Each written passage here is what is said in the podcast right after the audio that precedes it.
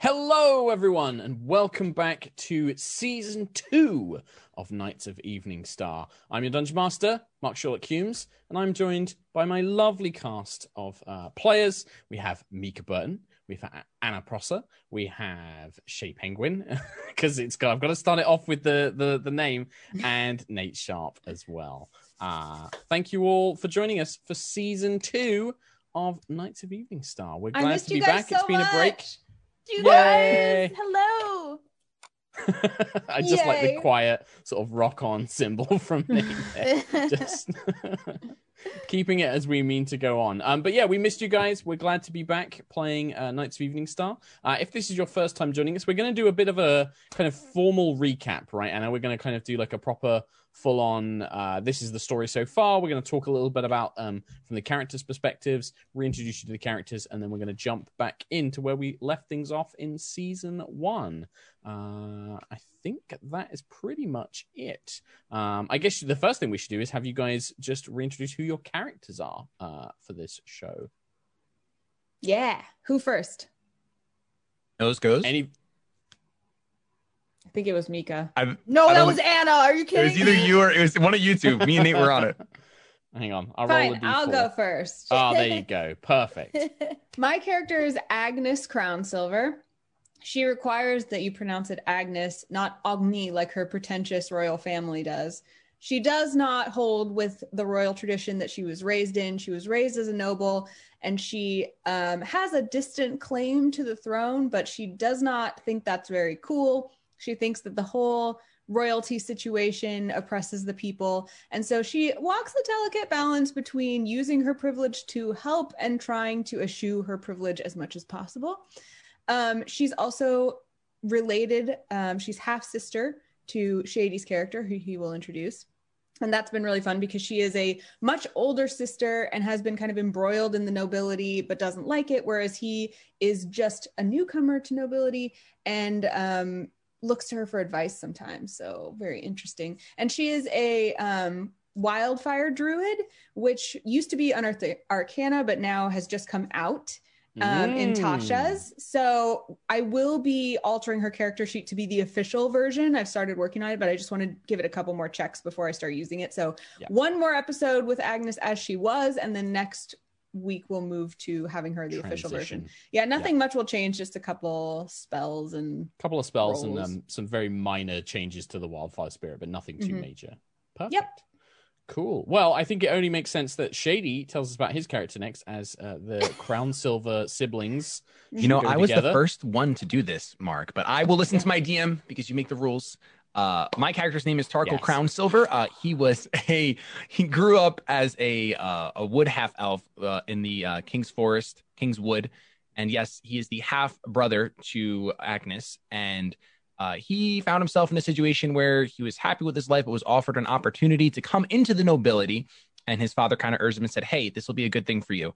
Throughout season one, uh, he definitely leaned on Agnes so much to learn. Uh, he gained some confidence in his decision making and abilities to be the Baron of Evening Star and finds himself in a tricky situation with a potential Fey demigod or Fey power. Just I don't know who she is, but she's just she's pretty cute. Uh, no, no, I'm potential thinking- I'm- situation. potential situation. Um, yes, and uh, that's that's Tarkhal's story. I will just Also, he's a rogue. I should say that he's a rogue that might be uh, multi-classing soon, but not yet, not today. So don't worry about that, little kids. Look into that in the Little future. children watching. Perfect. Uh, let us go with our Magister, War Wizard Extraordinaire, uh, Azara, played by Mica. That is that is true. Azara is a war wizard extraordinaire, now turned magister. Uh, her name is Azara Mithras or Mithras, depending on how you say mithril or mithril. I guess it depends on your on your accent. Um, it changes a lot between me. I probably say both Oh, same. I do too. I, I can't decide which one it is, but um, she is a draconic bloodline sorcerer. She is descended from the blue dragon of the lightning variety.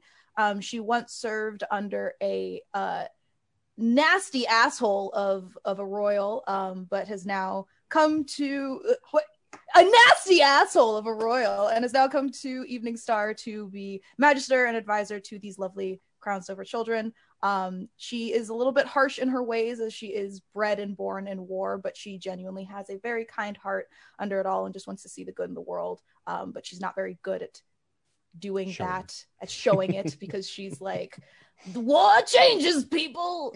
um, and she also currently has a small crush on uh, the lead of the guard at Yes, your at blade Evening captain. Star, our blade captain Alyssa, um, Mhm. because she is a bisexual disaster, just like every character I play, Marvelous. and that is Azara.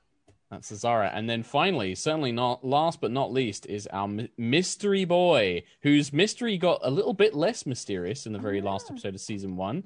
Uh, Marcel, played by Nate. Yeah. So Marcel is a half elf Eldritch Knight. Uh, always keeps a mask up for reasons that are, well, I guess, spoilery for his story. If you haven't watched season one, then you totally have time right now to go watch the entire thing. um, it was revealed that uh, he is traveling with a powerful, mysterious sword that is actually imbued with the soul of his brother, whose actual name is Marcel, while Marcel's name was Oliver, which is very confusing. Uh, so this was kind of uh, entrusted to Shady's character, touched very lightly on, but that's the that's the gist of it. And he basically almost always disapproves of whatever is going on. He's definitely the uh, out of everything that's going on. I think he is the the most sort of not out of his depth, but the situation is in a depth that he's not interested in. Really, uh, Mhm. it's more a case of going along with everything, hoping to find the answers, right, uh, to his own mysteries. Um, cool. Those are the characters. Go on. We should Go on, also mention before we go too far that we do have our white text friend here who the chat has named Dave. I was going to mention this. Yes. Yeah, Dave has uh, taken on the moniker and I believe is actually in chat as well under Dave Oh. WTF. What? Oh, Wow. I believe I could be wrong. It could be an imposter. I don't know. Could be an imposter. We sus. don't know. Super sus. None of us know. Saw Dave we don't Bent. know. We don't even know who White Text Friend is. So It's true. We just hired somebody random. We put it up on Craigslist, and they responded. so absolutely, I've seen a lot of theories to Dave's identity. Uh, I'm not going to say whether they're correct or not, but I have seen a lot of theories. I haven't seen Um, any. Very interesting.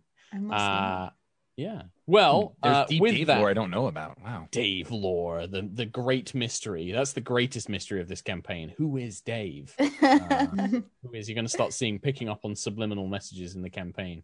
Uh, it all ties back to Dave's identity. Um, before we before we jump into the game, what I wanted to do, um, and maybe this can even be saved out as a video for folks in the future.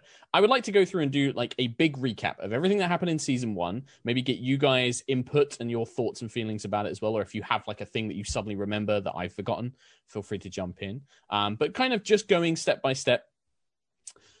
Knights of Evening Star is a campaign set in the land of Cormyr in the Forgotten Realms. Cormyr is a land of war wizards, of knights, of royalty, a kind of very Arthurian England um, sort of location. Uh, it is a forest kingdom, very much known for its ancient history with dragons. Uh, it has a army called the Purple Dragon Knights, named after the dragon Thormagor, uh, who once kind of ruled over the region, but was eventually defeated by an alliance of elves and humans. Our party are nobles or advisors, as mentioned, uh, who have come into the ownership of a small village called Evening Star that sits on the High Road, one of the main trade roads of Cormyr. Evening Star is only a small village, but the lands around it are bountiful and full of potential. Now, when these nobles first arrived, Evening Star was not such a peaceful land. It was actually under attack by a bandit called the Thornhand, Gaius Thornhand. And after investigating the trouble, the party snuck their way into the keep called Starwatch Keep and slew the bandit known as the Thornhand, taking it, wresting control of it from their hands, and once again bringing uh, peace and security to Evening Star. There were a couple of little interesting things with this. There was a mysterious mage, a woman with dark hair and green eyes who seemed to control natural magic. Um, and that sparked a few different things, actually. Azara began investigating who this person could be, going through doing some research. Um, and you discovered that there, there was some sort of connection to the name Shadowbriar, um, Azara. Uh, Uh, the Sylvan was written on on a skull that was left behind, right. if I remember correctly. That's correct. Yeah, and then you did some research. You started researching into the Fae and, and Mhm. everything else in the area, and you you learned that the Kingswood has always been sort of connected to the Feywild, and there's always been sort of stories of Fey beings coming and going, which is very much related to uh, how uh, Tarkhal, Shady's character, um, started to have strange dreams and visitations by a similar dark-haired, green-eyed woman in the woods um, who seemed to have a strange connection and spoke of a sickness growing within Cormyr's nobility that she was there to heal. Uh, how has Tarkhal kind of how did that start off and where is it now with Tarkhal? Like how does Tarkhal feel about that, Shady? I think he was like honestly oddly comforted from the start. I feel as though the witch took advantage of the fact that Tarkhal felt out of place in nobility, especially during the time where she visited him and spoke to him. Mm. Um, and then he kind of found some concerns. And as far as how it ended, he's pretty much fully invested in almost, I wouldn't say controlling, but guiding this woman. Mm. Um, yeah. Nice. Perfect. Uh, whilst that is all going on, throughout Evening Star, it's only a small village, and so the party began to invest gold into building infrastructure and new buildings. Uh, a number of different things have been constructed an alchemist's hut uh, to provide potions and alchemical healing and heal- a local healer. Uh, there's been improvements made to the inn to get that back up and running. Agnes, in particular, has made a lot of efforts to befriend Evening Star and has gotten to know many of the local families, um, especially that of young Aaron, who has become her unofficial page. Aaron is a young a human book. boy. Uh, yes, not a book, just a page. Um, who has become sort of a, a more lovable NPC um, to the party. Uh, and the Bakers, his family, have become particularly good friends of the Baroness. But in general, Agnes has been the one who's kind of been bringing the town together and has particularly befriended a Tressym, a flying cat uh, called the One Eyed King, who seems to rule over the other Tressym of Evening Star. And the two of them have formed something of a bond, uh, so much so that Agnes can actually call upon them to act as a unit in battle if a battle were to break out. Um, speaking of units, Marcel, uh, in fact, actually, before we move on to that, Agnes, I mean, yeah, I think Agnes has been the one who's made the most effort into kind of you know working together with the people of of evening star and getting to know them but also kind of promote her ideas of the nobility right anna? Like there's definitely been that kind of motive of kind of getting them to understand agnes's point of view i think. There's such a really interesting conflict with Agnes of like ends justifying means or means being more than ends. And she Hmm. kind of toes that line a lot, I think, because King One Eye, for example, she um m- like unabashedly just flattered him to the position that he's in. So it was whatever he needed, she groveled and like flattered and all of that. That was great. With the people, a lot of times it's trying to encourage them and lift them up. But sometimes if somebody is doing something bad or there's something that is affecting the town in a wrong way, she'll kind of like flex her nobility muscles to get them to mm-hmm. change their ways. And so that's where she's kind of like, well, this is helping the people. And if I have this resource, I should use it to help the people. So there's been a lot of that strange, like using whatever is needed in the moment kind of. some could call it hypocrisy but not but I think it, it's because Agnes is still quite young as well, right? She's grown up with this kind of certain lifestyle, and even if she doesn't realize it, sometimes that nobility kind of shines through a little bit where she can't really help herself. Mhm. Um, but yeah, speaking of units, um, one of the developments was a mercenary company came to Evening Star looking for an employment, um, and it was a mercenary company already known to Marcel, uh, led by a fellow called Hadley Cooper, who Marcel had a previous connection to and who knew Marcel's actual identity. Uh, the Hadley's heroes made their way to Evening Star and have now embedded themselves as a kind of military force under Marcel's command. Um, they've been left behind whilst the party attend to some business in a nearby city. But Marcel, I guess, what's the kind of plan with Marcel with the whole idea of like Hadley and, and the others being there? And now that you know a bit more about the group that were sort of after you, is there a plan to maybe, you know, return and get some revenge, uh, you know, hu- mount up the troops and try and track things down? There may be. wow. I love it. Not be. I love it. Every time Beautiful. it's like Nate's like, I am mystery man. AK no answer. I give you nothing. AK, definitely that, and not. I didn't really think that far ahead. Well, I guess the other thing to mention is I think Nate didn't even really both Nate didn't know that Hadley, this NPC that we discussed, was going to show up as the leader of this mercenary group, and also the fact that you forgot that they would know your real identity. That was kind of a bit of a surprise for you as a player, as well as it was for me as a DM to really work into the story. So I think that that's kind of brought about a more uh, a faster revelation to Marcel's character than perhaps uh, was originally intended. Indeed. Okay. With that, uh, with Hadley arriving, um, there's also been a couple of other small additions. Uh, Azara has a, a young assistant, a researcher called Sarah Lee, um, who uh, is uh, acting as a sort of researcher and scribe for the party, acting out of Azara's tower, which has been turned into a small library. And also, Tarkhal has the services of a sprite called Twig, um, a very rowdy little fey creature uh, who has been sent off on a mission to try and learn a bit more about the Fey courts. But with all of that aside, the very last thing that happened was the party traveled to the nearby city of Arabel, which neighbors Evening Star and is ruled by Duchess Celeste Marlier.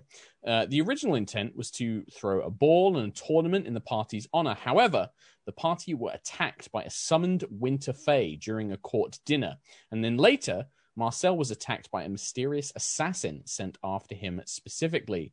These two events have led to the party's actions in Arabel being a little bit more disjointed and leaving a lot of unanswered questions as to what's going on. There is some suspects in one uh, Davian Cormaeril, a lord of Cormyr, who seems to have some animosity towards the party. Uh, and they've also met a young woman who calls herself Shadowbriar, who claims, as far as you guys know, to be uh, the daughter of the Fae that Tarkhal has been speaking with.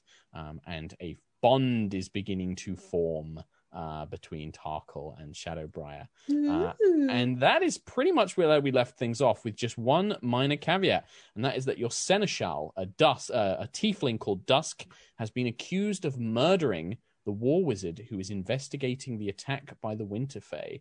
Uh, and that was where we left things off in season one. Bit of a full on recap there, but that brings you up to speed with Knights of Evening Star season one. Anything you guys want to add? Anything that you feel I've missed, or anything you want to throw in? Oh, you didn't you didn't tell them about Stoling.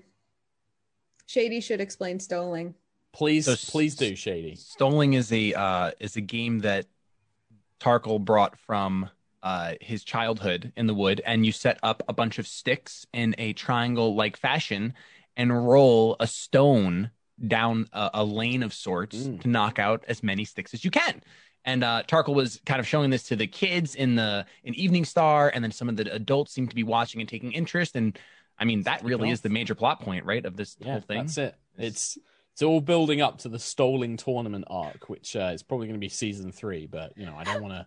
I don't want Well, to and ruin we it have too all these early, so- plans to have that like we're going to build a bathhouse and then like a Shit. Stoling uh bar or something. What was Stoling? Alley in the pub. Stoling Yes. Alley. Bowling alley. I certainly hope uh, no armies come to attack Evening Star because I'm not sure if a Stoling Alley will offer much defensive capabilities. But uh, You Are Are you suggesting that entertainment is not important, Mark? not Whoa. at all. Not I think at all. as DM, you have the power to make that not happen, Martinez.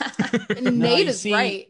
Nate, I am I am but a puppet to the narrative. It- It's not it's Oh. not really for me Oh. to to control. Uh, So artsy. All right, Mr. Puppet that's Man. yeah, that's how I get around doing horrible things. Yes, it's not me doing it, guys. It's not me. It's the story. Mm, Um, mhm. It's the dice. They're doing it to you. Uh, but with that, shall we play some Dungeons and Dragons, my friends? Yes, please. Huzzah. I mean, I suppose. I suppose.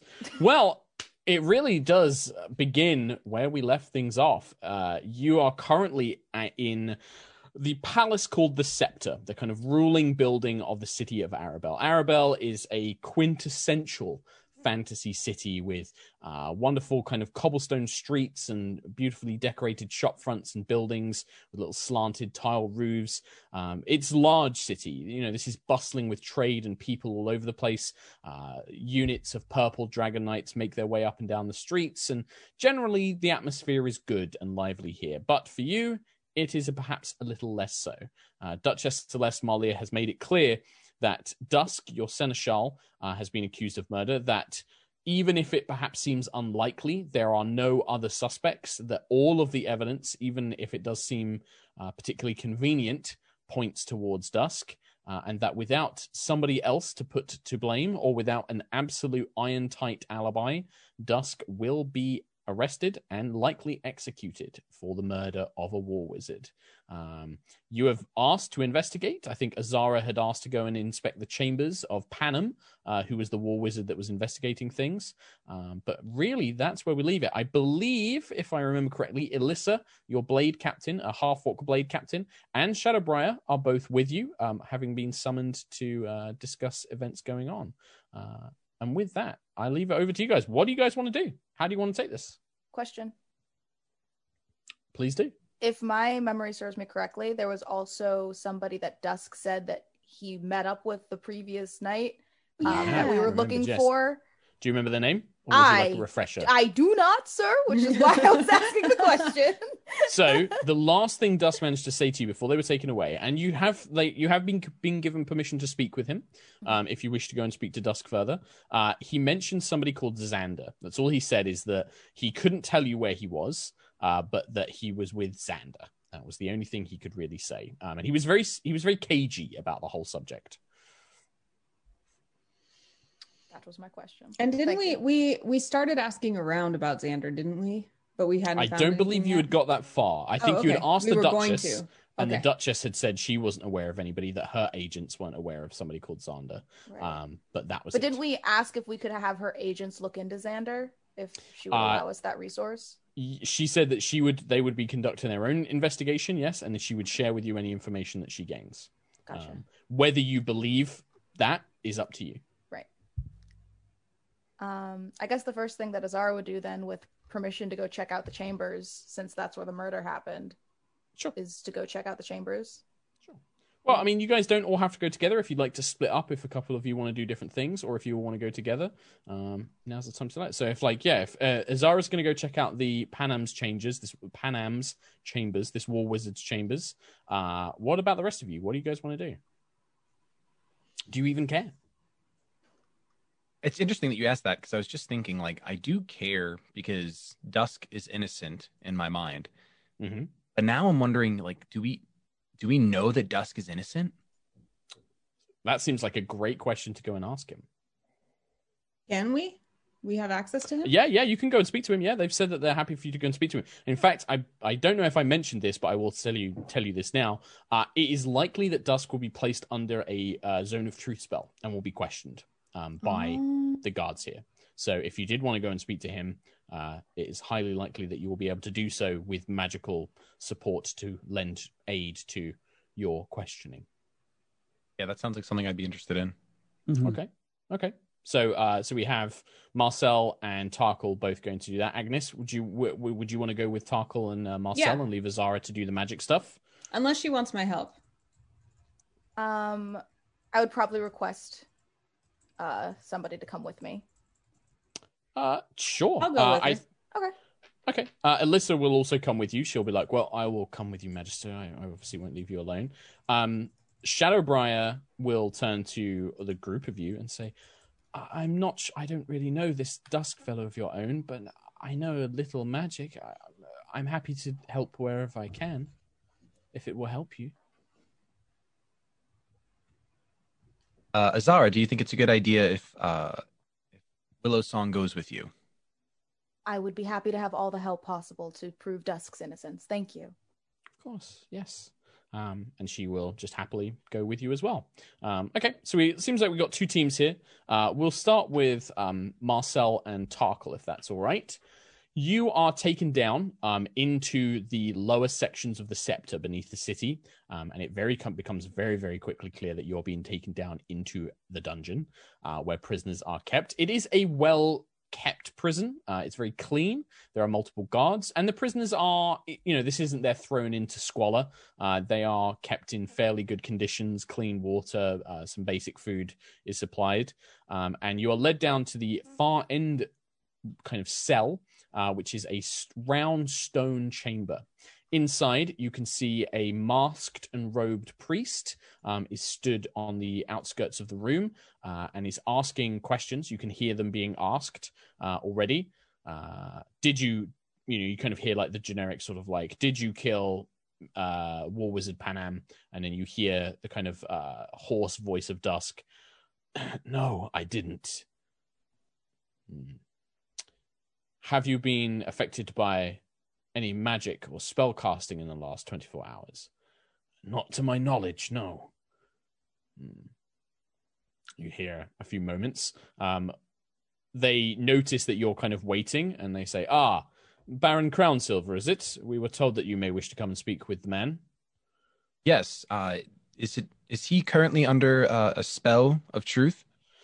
Uh, it affects the chamber, but yes, he is currently under the uh, effect. Um, we believe it to have taken effect, uh, and we are asking questions. However, it is not entirely impossible for someone to uh, bypass this spell. Uh, if the individual's memory has been modified, uh, they can answer to the truth to the best of their knowledge. Some people, it has been known for criminals to have this done voluntarily in the past uh, to enable them to lie through these kind of enchantments. Uh, it may also be that he has a spell that allows him to lie even through it. Uh, there are as many magics that we're not aware of. Um, we can only do our best questioning uh, we can, uh, but his his his answers will be noted. Uh, it is difficult, so they will be noted down. Would you like to ask him some questions yourself, Baron? Uh, yes, I, I would. Uh, and I guess Tarkhal will walk up, I guess, closer to the cell. Mm-hmm. Um, uh, is this man with you? And he gestures towards Marcel. Uh, I was oh. not informed that is is this man with you? Yes, yes, of course. This is uh, this ah, is Marcel. Yes. Uh, very well. Uh, I will permit the two of you. Uh, I will need to remain for any questioning if that is uh, acceptable. Yes, no, that's that's fine. Um, very well. So, just really quick clarification: this this spell of truth, this zone of truth that affects the chamber, this isn't of any vindication right? No matter what he answers, there there could be some shade thrown his way that he has a way to lie through it. It's more of a formality. It is a formality. You're correct, Baron. Yes, there is.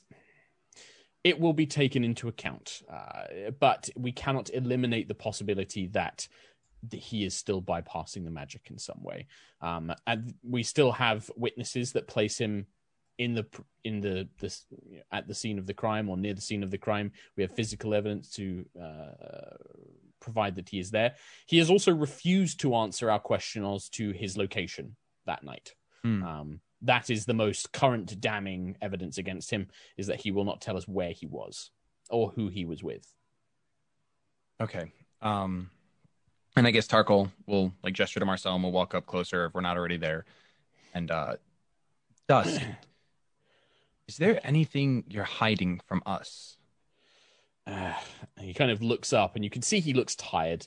Uh, this purple skinned tiefling, one broken horn, one kind of stretches up. Um, he's not wearing his jacket. He normally has like a really well done up velvet kind of uh, jacket, like almost like a butler's jacket. That's been taken off, and he's now just in a kind of loose shirt um, and a pair of trousers and boots.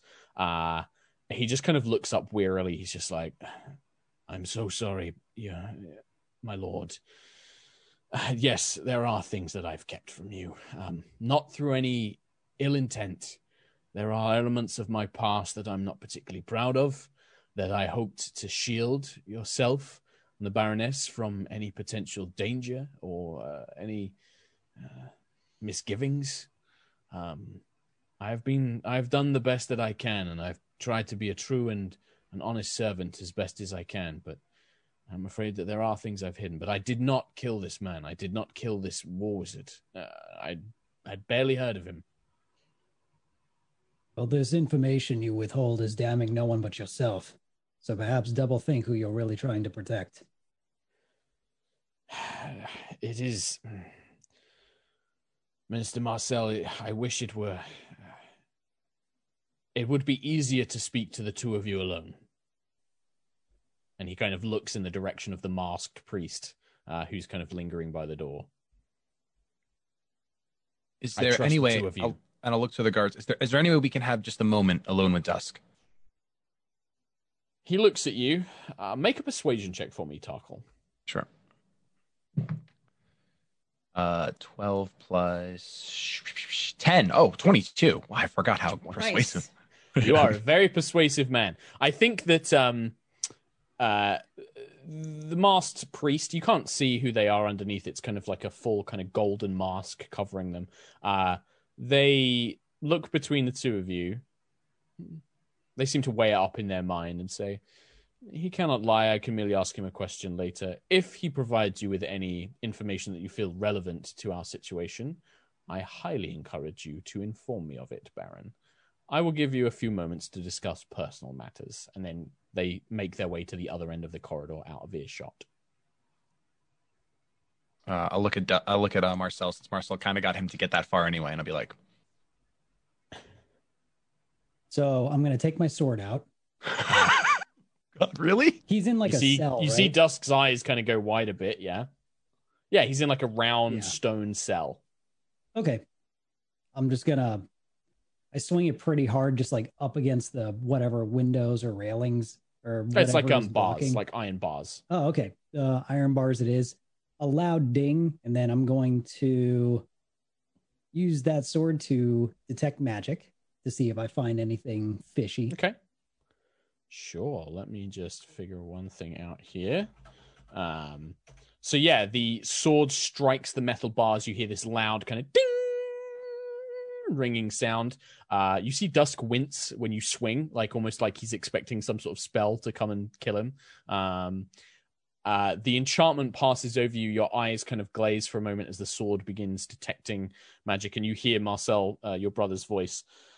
Uh, yes, there is magic here, brother. Ah, there's um, a strong aura of enchantment uh, around dusk in the area. That might be the the truth spell that was cast earlier.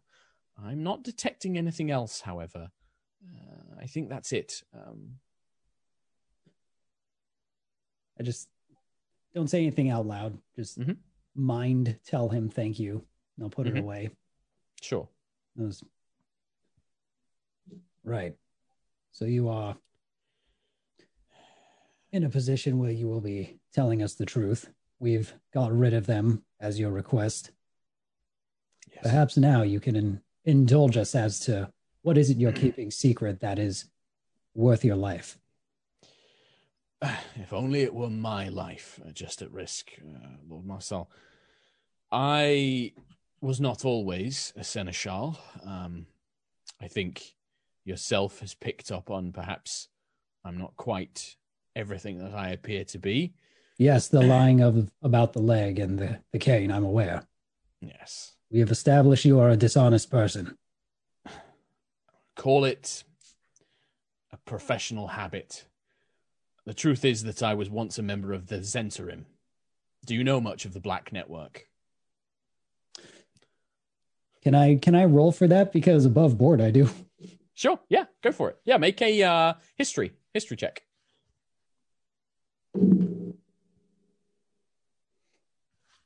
Ten. 10 i think that even on a 10 anything like the kind of basic knowledge that i think you know nate you probably have a lot more detailed knowledge but you you've heard of the Zentarim of the black network spies smugglers assassins very shady folks that operate all across uh Faerun and Toril. um maybe not the intricate details of like who their true le- leadership is but you've definitely heard of uh, them being a shady bunch of people you can go to to get answers um, it may even be people that Marcel might have worked for or has worked against in the past, perhaps uh, uh, during your mercenary days, or maybe you've asked them to look into things for you, because they are generally very good at finding out things that people want to know and doing things that people need done. Um, so yeah, uh, you definitely know that. Um, Shady, I don't know if you want to uh, make a check as well, or if you're just happy to be like, never heard of them. Uh, I guess I'll check, especially being a rogue from the woods. I might as well. I rolled a 19.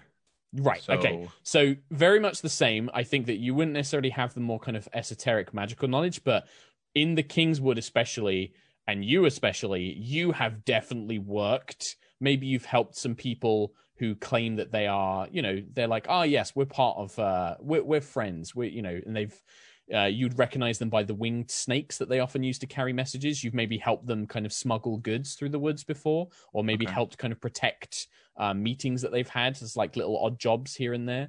Um, maybe your father has done some business with them in the past, but yeah, you you have also heard of the Zentarim, the Black Network, smugglers, spies, assassins. Um, they're they're found all over the place, really. Um, kind of uh, scum and villainy from Star Wars, if you want to think of them that way, kind of uh, that sort of thing.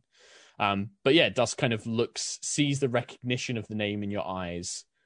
I'm not surprised that the two of you are aware of the network. For a long time, I was one of their agents. Uh, worked all the way to the Sword Coast. Uh, even when made a trip towards Thay once. I was pretty good at it. I was especially adept at working in noble courts, gleaning information, passing on secrets. But I got out of that life uh, nearly a decade ago now. At no great, at no small personal cost to myself and some close friends. But I got out and I took a job uh, working for the courts here in Cormyr. I love this. I love this land. I love the people here, and Eveningstar especially has become very precious to me. Um, the man, the person that I met yesterday, uh, Xander, they are an active agent of the Zentarim. They they operate here in Arabel.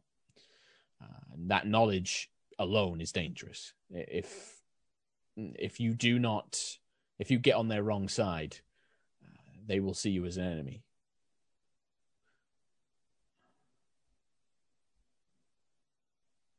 So the group that can clear your innocence for this crime is, and it just kind of like Tarkhal just kind of like shakes his head. Yeah, he says, yes. Uh, it's not, I do not expect them to risk anything to help me. I'm no longer an agent. I went to them.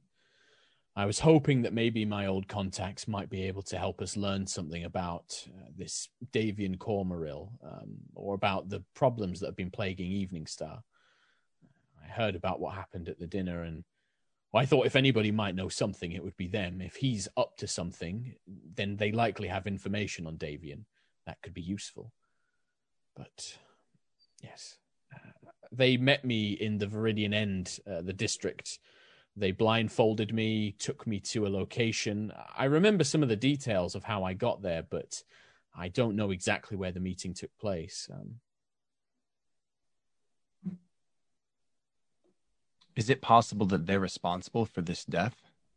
I don't think so. I don't think so. Considering I was with Xander last night when all of this apparently took place, uh, and it seems peculiar. It was so sudden that even the network doesn't move as quickly as this. Whoever killed this war wizard, I mean, they knew everything that happened at the dinner. Information of that attack hasn't even made it out onto the city yet. Uh, people don't know about it. Somebody who was there must have done it. Somebody who was there must have known that this wizard was involved somehow. I think I have an idea of who that is, but apparently he's long gone, Lord Davian. If you want be- if you want to find Xander, I can tell you I have a bit of a photographic memory. I I'm a very keen mind. I remember I met them in the Viridian End. They walked me past a fountain, flowing water. Then there was a building. We got turned around. There was an oddest sensation. The building that we went into, it was like there was a glowing green light out the front. I could see it through the blindfold, like it was bobbing around like a magical orb or something. We went inside, they took me downstairs, and then I remember this because it was very peculiar. The two people escorting me, they were struggling with something, some sort of puzzle or riddle or something. And they remind they spoke it out loud. They said a blind man sits outside a tavern and holds out a cup with six gold coins in it. A noble comes along and takes the gold, replacing it with twice as many silver coins, and the blind man thanks them. A thief comes along and asks if he can inspect the coins. The thief swaps the silver coins for copper ones and says everything seems fine. A priest takes pity on the blind man, gives him one electrum coin for every four copper coins, and says he should praise the gods in thanks. The blind man waits till nightfall, takes off his blindfold, and then turns the electrum coins into platinum ones with a spell, and buys the most expensive bottle of wine he can. It was so odd, it was so strange a thing to be saying out loud that I remembered it. Uh, I think it must be some sort of passphrase or a code or something like that. Well, I don't know how much that will help us, um, but it sounds like if we want to meet Xander, we should go to the Viridian End. Maybe try and follow those steps. Look for a fountain and then a building with a green orb, um, and then head downstairs somehow. Xander is a businessman. Uh, if you have money or favors, maybe he can help. If nothing else, maybe he can look into Davian or try and find him, locate him. Um, but I'm not sure that he'll really do much to help me. Well, like you said, if we can offer favors, we are people in power now of Eveningstar. So you've been nothing but good to us since we've come to rule over Eveningstar, and I'm not particularly fond of losing you to a crime you didn't commit. Baron, you need to understand the, the network. If you promise them a favor, eh, we're not talking about just some easy job or they'll they'll dig their claws in. The network is once they get hold of you, they will desperately not let go. Don't make Well, we'll any cross that promises on my account. We we'll, we'll cross that bridge when we get to it. Thank you. I don't deserve your kindness for keeping this from you. But I can promise you that if you help me, I will serve you loyally and tell you everything that you need to know until until my dying day. I promise you that, both of you. But we'll do what we can. And I don't worry about hiding your past. You're the second person, and Tarkhal kind of like does like a little woo woo woo. Uh, second person to show me that things come out when they need to come out, and no time sooner. You're too good a man to be a noble, Tarkhal Crownsilver.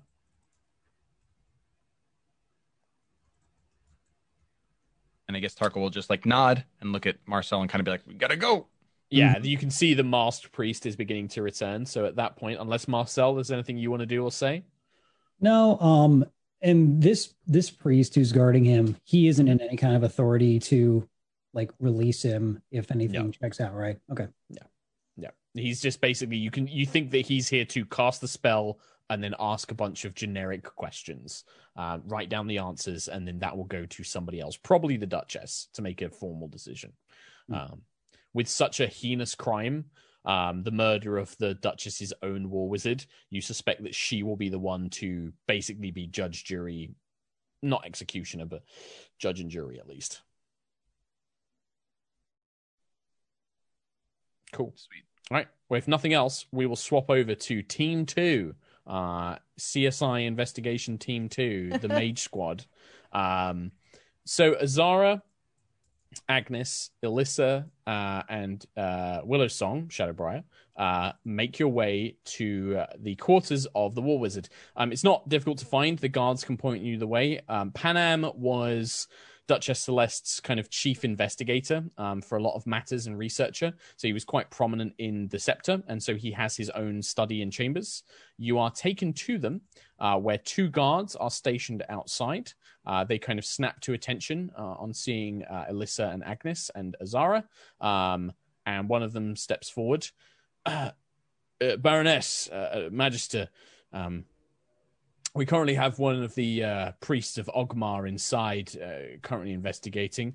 Um, we've not allowed anybody else in or out since we discovered the body this morning. If you have any questions, I can try and answer anything you need to know. Otherwise, we can just let you inside if need be. We were informed you might be coming by.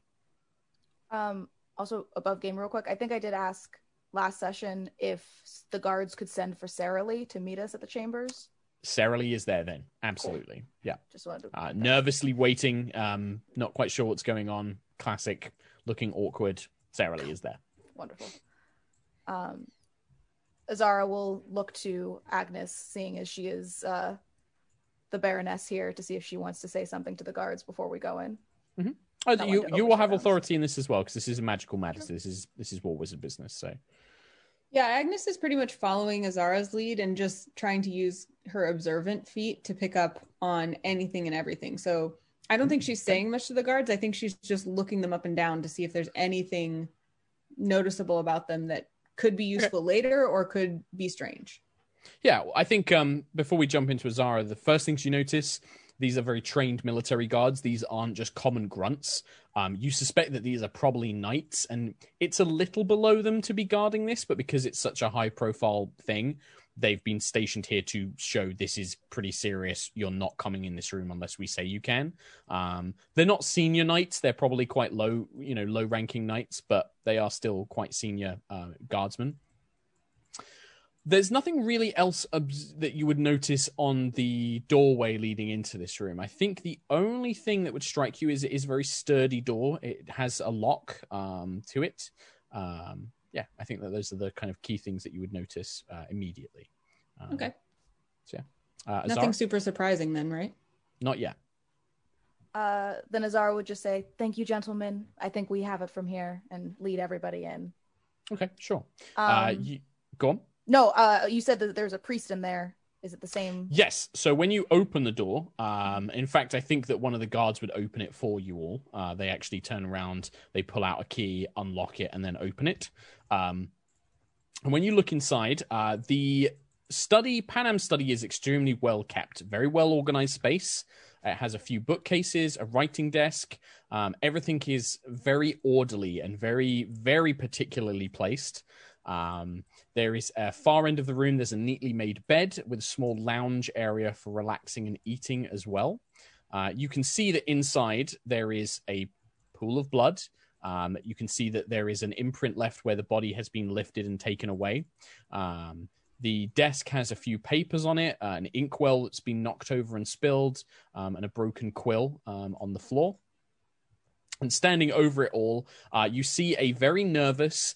Um, they look probably like they come from Icewind Dale. Uh, they do have like slightly tan skin, very dark hair, very dark eyes. Um, priest, like a friar. He's wearing like friar robes, um, and he's clutching a very large, heavy leather tome, and wears a holy symbol of Ogma, uh, the god of knowledge. Um, and you can see that through tiny little spectacles, he's kind of peering down at the desk and looking around the room and kind of stroking a, a little kind of goatee beard um, as he kind of looks around. He doesn't even hear you guys come in. He seems to be so engrossed in looking around um, that he hasn't noticed you arrive. Uh, then Azar will clear her throat a little and go, "Excuse me, pardon me, sir." And it like takes him a few seconds after you stop speaking, and then he kind of turns around. Ah, uh, you are. Are you supposed to be in here? I don't think anyone's supposed to be in here. Guards, are they meant to be in here? Yes. Uh, and you. Oh, oh, you are. Well, Yes. hello. Hello. He look. Do I bow? I'm not sure. I can't remember. No, no, no, no. There's no need for that. Don't worry. Ah, Um, ex- just- excellent. Go about your business. We're we're just observing. I was before you interrupted me. By all means. Thank you. I will. And he just goes back, um, and you see him kind of move up to like the windows, and he begins running like a finger around the edges, looking at the dust. Smells it. And you just see him kind of pottering around, like looking at very odd things. Um, seems very strange. Very Azara strange kind of like fellow. gives Agnis a look, and then like looks back to him. And it's like, uh, "Sir, sorry, um, I don't m- mean to bother you again. Uh, A just war ex- wizard. y- yes. Excellent. I'm sorry about your your companion. oh, I barely knew the man, but thank Ah, you. Never Uh, mind then. Azara's kind of thrown off by that. Um, You do you seem. mind- Are you all right? Are you well? You seem confused, my dear I- woman. no, sir. I. Do you mind me asking who you are? Introductions. Yes. Sometimes those are important, yes. I am Brother Yulin of the noble priesthood of Ogma, god of knowledge and understanding. Uh, praise be. And he kind of lifts his book up to the air. Um, and who are you? I am Azara Mithras. I am a war. It, no matter who, why were you called here? I just would like to establish our bearings here a little bit. Oh, Well, War Wizard Panem was Mhm. the chief investigator, Mhm. and he has been killed. Mm-hmm. So the question of who should investigate the investigator's death, Mm. well, a difficult choice had to be made. The god of knowledge, uh, there were the body had to be examined. I have knowledge of medicine, and so I was requested. And now, a mystery, strange mystery, unanswered questions, a test of Ogma, perhaps, perhaps, perhaps, perhaps. Ogma? Ah, I see you are unwise to the ways of the God of knowledge. Ah. And uh, he just turns, he's like, Ogma is the book of all things. All great knowledge is passed from Ogma's divine presence. Great. Indeed. well, if you don't mind, sir, we uh, are more of the magical variety in this group here, so we will Excellent. be doing our own investigation. Uh, we won't step on your toes. I'm sure you won't step on. I would hope here. not. I'm wearing sandals. Zara just kind he of lifts his robe to show off his sandals, that he's wearing little leather sandals. It would be quite painful. He just drops his robe. If you have any questions, turns away. If you have questions about the body or what I have, uh, the room, ask me. I, I- will continue to ponder. well, have you found anything of note yet? Notes. There's plenty of notes on the on the table. Much of it magical in nature, nonsense to me. Uh, reads some sort of thesis or some such. Um, few things of interest. Note when I examined the body, uh, a powerful blow to the back, a stabbing weapon, um, very strong. Whoever used it, the musculature was damaged in such a way that whoever delivered the blow must have done so with tremendous force. Tremendous. When you say tremendous, do you mean inhuman? Oh, the greatest of warriors, uh, champions, uh, tournament winner. Somebody of great peak physical strength. I see.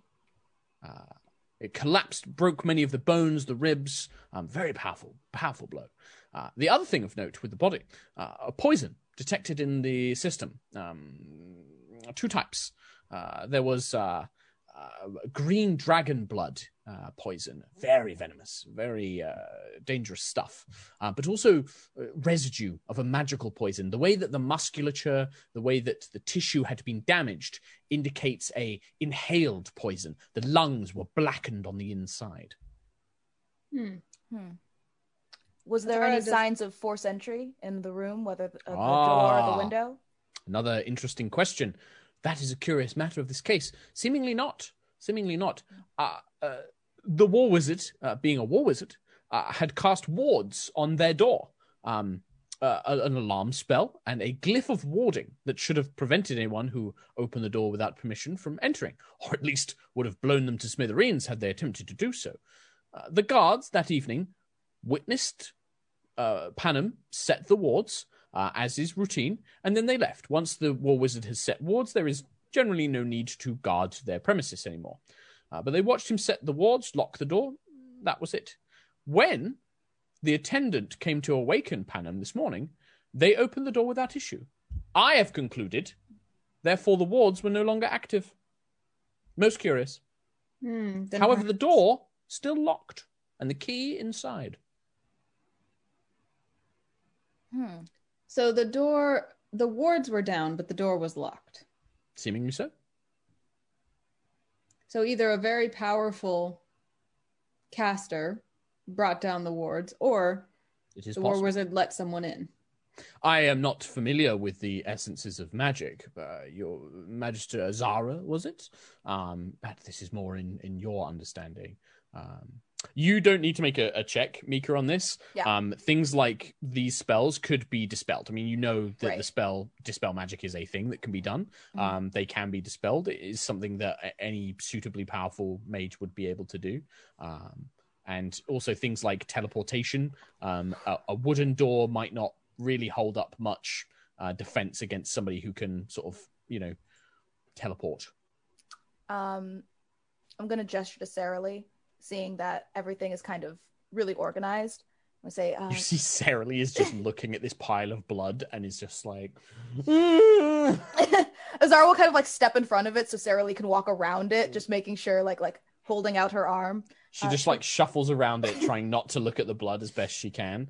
Um, yeah, is there something that you want me to look in, look for in, in particular, Yes. uh, Magister Azara? Yes, my dear, if you wouldn't mind, uh, seeing as Magister Panem was so organized, uh, perusing through his most recent notes to seeing if anything I'm sure that is dated is missing or out of place. I know you read at m- such a speed, and it would be grateful. I would be so grateful if you could find anything out of place. Thank you. Uh, Yes, yes, uh, very well. And she kind of makes her way to the other side of the desk where the blood isn't, oh, and then starts turning books around and looking at them from that direction. Um, uh, um, Elissa will say, I don't think there's really much I can do here, but should I speak to the guards out front? See if uh, the guards that were here last night, I could speak with them.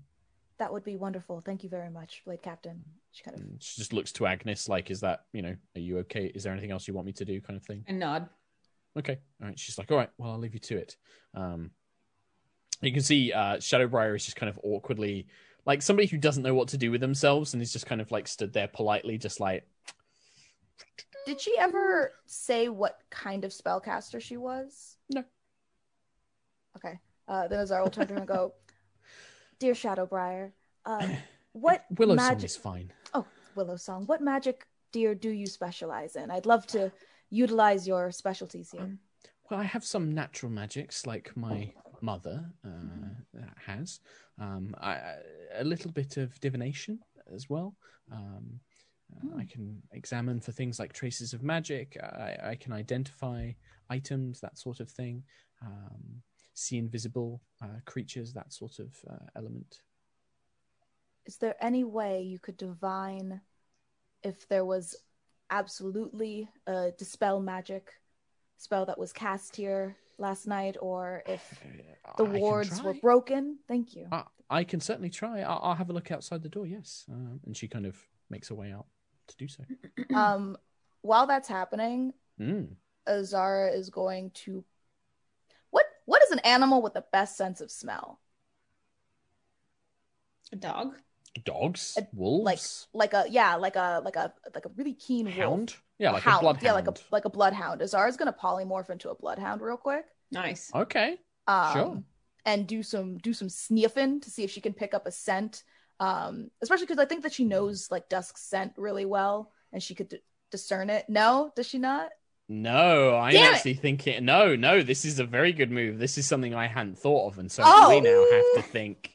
Got the DM. Interesting. uh, but yes, I would like you to make perception check with me with advantage because Okay. uh, the uh, Bloodhound would definitely have advantage on this. Okay. Um, this would actually be using the Hound stat. So hang on, let me see if I can Oh. find like a bloodhound. Uh, it's if I can polymorph, manage not wild shape. manage extras, I'm gonna say Mica's Uh, like a druid right now. This is exciting. I do love me some druids. So good. So it's basically because with polymorph, you also you have the intelligence and like the wisdom. Like you, you Right, don't right. keep those when you polymorph. So right. uh, let me look and see. So yeah, like a bloodhound would be like a dog or something like Yeah. that. A dog Um, with like a real good nose, a real a Yeah. real good sniffer. a sn- uh, smell out crime. Yeah. Um, you got a nose All for crime. reliable. Oh, Yes. reliable. Oh, lady in the trail. Thank you. I knew you'd get Uh, it. I got, I got you. Oh. Like a, I'm sure there's like a mastiff or something like that. That's exists. oh, mastiffs are also cool. Mastiff. There we go. Um, so yeah, they have advantage on wisdom perception checks that rely on hearing or smell. Um, give yourself it's just a plus one, but you have advantage. Oh, plus three, sorry, but you have advantage on the check. That would be a dirty twenty. Okay, okay, and then um, Agnis, you're using your observant feat, right, to look around the room and Yeah. stuff uh, and examine. Okay, so I'm like we'll Sherlock Agnis. Holmesing, like I uh, like Yes, math and uh, words. that's exactly how I was going to describe it. Mind callousing. yes. it, it's more that I think for for me, what would work with Agnis really well is you notice things out of place. Um, you look at the whole room and you can see where things are missing or where things seem unusual. And there's two things that strike you, Agnis. One, in the bookshelves, the books are perfectly organized. Um, they're stacked perfectly neatly. Panam must have had some sort of, um, you know, like a particular way of doing things. System. There are several books missing. Uh, you can see the gaps. They've tried to like shove books together, but the sizes change or like the colored spines don't match in the same way as the rest of the system. Um, and there are three books missing.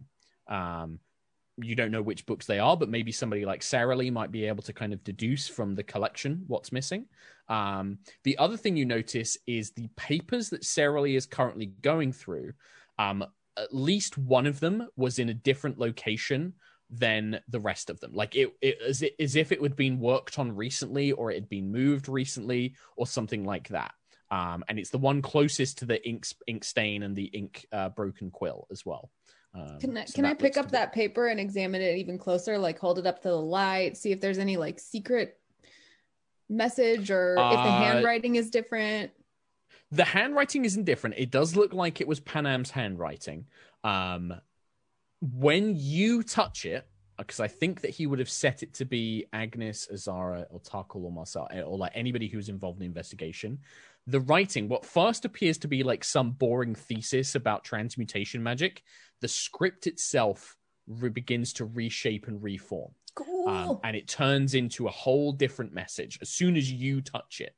Um, so whilst that is changing, meanwhile, Azara as the Bloodhound, you don't get any scent of dusk. You do not smell dusk here. Um, nothing of dusk remains. There is a very unusual smell that goes with it. You can smell Panem, you can smell parchment and ink and the rusty red iron of blood. Um, you can smell like a noxious after smell, like a gas was in this room and it's covered a section of the room, almost like a blast of it uh, erupted from the doorway back into the room. Um, and you can smell it. Uh, looking at some of the books and the tables, they've got ever so slight discoloration and almost like a fine powder on them um, that looks like it's some residue of some sort of gas that came in here. But amongst it all, such a faint, delicate scent. Smells a bit like. Smells like reptilian. Smells like the woods. Smells like kind of uh, trees and leaves. But there's a hint of perfume in it as well.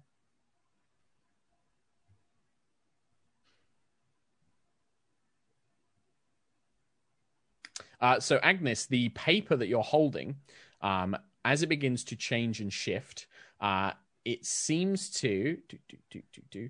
So the paper is actually it's not addressed to you, but you get the sense that this is what Panam was writing the night he was killed. Um, the way that it it talks about uh, at the dinner, uh, Magister Azar and I found the dagger that was used to summon the creature. I have taken one of the fragments with me. This is the report of my findings, you know, in researching this matter. I cannot sleep. I'm fascinated by it.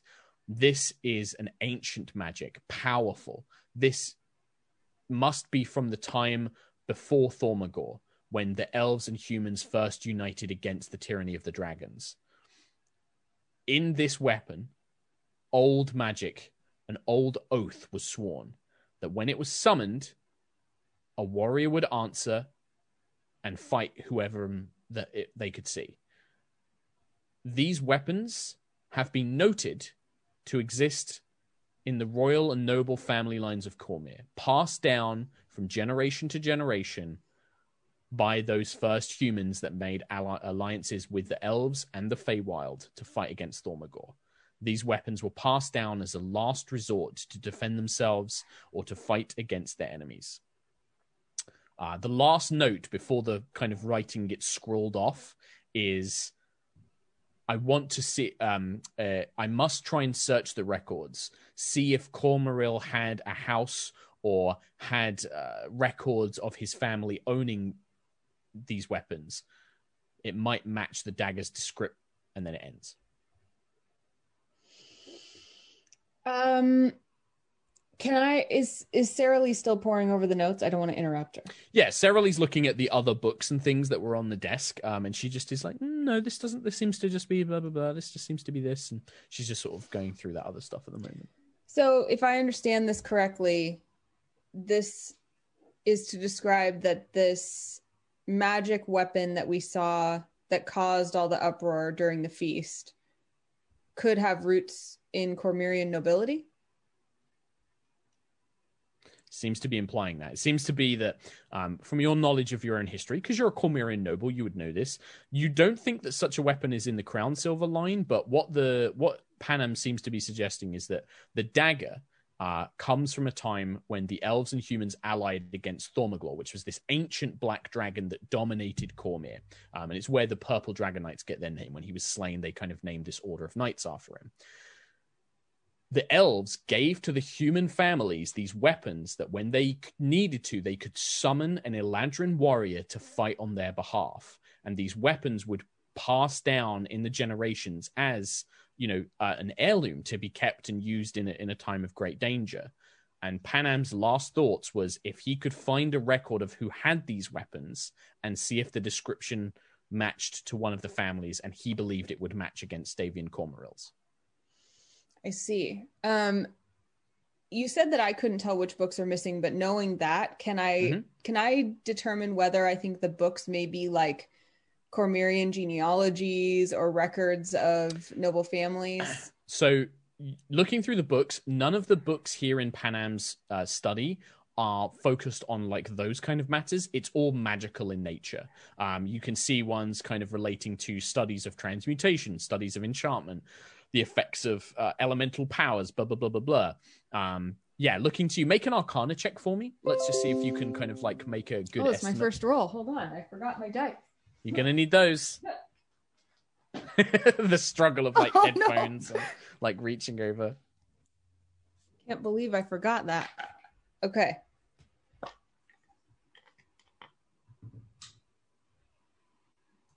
That will be 14. 14 looking around it's difficult to fully tell. I think you're going to need somebody who's a bit more of an expert on this um, but you can clearly see that there is a, a, section like a section of books has been removed. Um, it's in between sort of like studies of the planes and then conjuration magic. It seems to be between the two kind of sections but you you wouldn't be able to really make a guess as to what. You'd need somebody who's a bit more studied in arcana. All right i'll wait till sarah lee's done before mm-hmm. i'll ask her to help. Okay cool. Uh Mica Sure. Okay. Oh.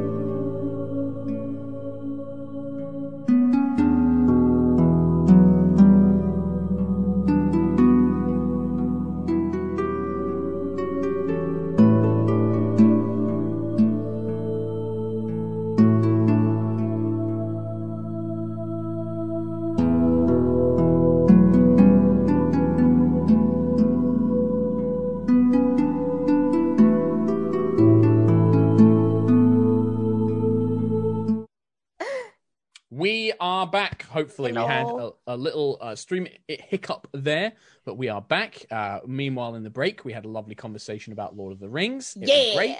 Yeah. um, but uh, we had the Toilet Boys pop off to a little quick bio break. Um, that's my new name for them. Yeah, that's, that's the new That's name. us. That's That's us, us. Toilet Boys. EP coming soon. Boys. Uh, yeah, it's the new Saturday morning cartoon show uh, starring uh, Shady and Nate. So I love it. um, yeah, we're back and we're going to continue on. So I believe that we are still in CSI investigation mode uh, Yes. with Azara and Agnis. And Azara Azara would has a like question. to do a thing. Azara would like to do a thing. Um, after smelling perfume, Azara would like to take a little, a little sniff, sniff of uh, Shadow Briar, Briarwood. Interesting. Yeah, she just wants just just to make sure. Just she just wants to take a little sniff. Interesting. But like, give me another. Give me another perception check. Okay. But I, she wants to make it like sneaky, so it's not like she's Mm-hmm. obviously sniffing her. It's like she's sniffing the area around her, but like she's giving her a good, a good hearty sniff. Am I getting advantage on this? Ah, yes, you would. Yeah, absolutely. Nope. Uh, 18, 19, 20, 21. Twenty-one. Okay.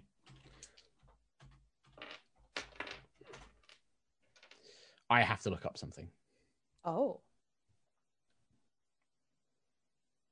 That's never good for players.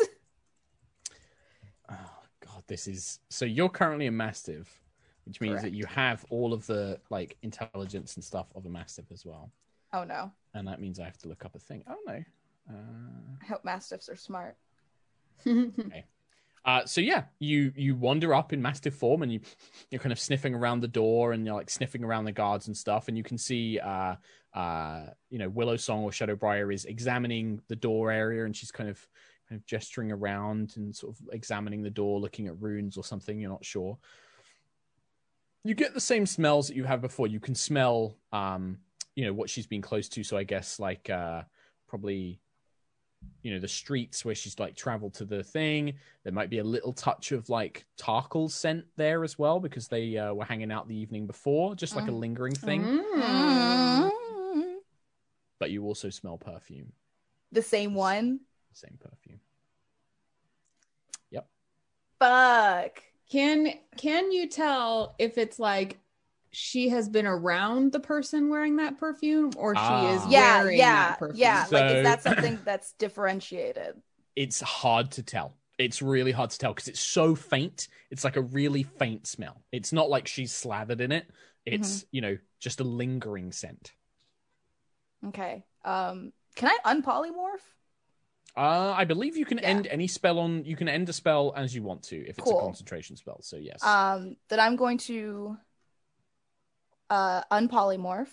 Ooh, Mhm. and while she while Azara is sniffing Shadowbriar, I want to perceive her micro expressions and see if she's worried about being smelled. Okay. Uh, well, Azara was doing it sneakily, so I would say that maybe Agnis wasn't 100% be clear on what the current play is. Oh, okay. But watching her expressions and things like that, there is a curiosity um, as uh, the the Mastiff Azara, uh, this kind of slightly blue gray Mastiff, is kind of sniffing around. Um, and there is almost like a, a moment of concentration where you can see uh, Willow Song kind of like almost seems to like not frown, but almost like she's concentrating on something um, as the dog's sniffing around. And then she just kind of relaxes her face and sort of turns back to what she was doing. I'll ask her what. What was that? I just I I I, don't know why uh, I don't know why is this is this Magister Azara? Uh, I'm assuming so as she's not here. Um, what, what I'm just wondering what she's she's sniffing for. Well, every sense is found something. valuable in in learning what has happened here. Yes, I fully agree. Yes, I, I, I just thought it curious for a moment. Um, Agnis. Uh, du- du- du- What's on your mind at the moment? What what what's Agnis's thought process at the moment? What are you thinking about? Are you Um, suspicious of um Willow Song? Is that why you're looking? No, not necessarily. I think probably I'm mostly absorbed with this idea that like this weapon had ties to nobility and he was the the investigator was on the track of finding that out and Mhm. someone killed him so like This fits very well into Agnis's worldview of how Okay. evil nobility is. So she's probably like hyper focused on Excellent. what did he know and what did they take. So she's really just like waiting for Sarah Lee to be done to be like, Perfect. Yeah. Well, I think Sarah Lee is pretty much done. She she kind of cast the last book down and is like, "Well, I, I don't think there's anything here. Um, Baroness, was there something on that one that you're holding?" yes, um, but I'd rather not say quite yet. So Could as you... you- say that, that's when Azara unpolymorphs. Yes. um, I w- Azara is gonna really calmly, like real chill, uh, Mhm. kind of turn her back to the door and like make like she's looking at something. Azara, what are you thinking? What am I thinking? Yeah, what's Azara thinking about right now? Um, I'm probably thinking like she's a mind reader. Are you, think, are you thinking that holy shit, I just smelled uh, this same perfume and I think Willow Song's up to something by No. any chance? I Okay. I don't think that would. I think Azara, being a trained war wizard, would Mhm. not want to, especially if she suspects that the suspect is there, like briefly. Mm-hmm. Azara would fill her head with something mundane, Mm. completely and totally. I think that she would Interesting. start thinking about like, well, we have to start looking through books, and we have to start. You know, translating runes. I hope Sarah Lee doesn't mind working overtime. That would be quite a You're just- bummer. But you're but yeah, you're actively trying to fill your thoughts with um nonsense or like just generic banal and not stuff. nonsense so it's suspicious but Yeah, but like ba- banal, normal, boring stuff. yes absolutely i think Interesting.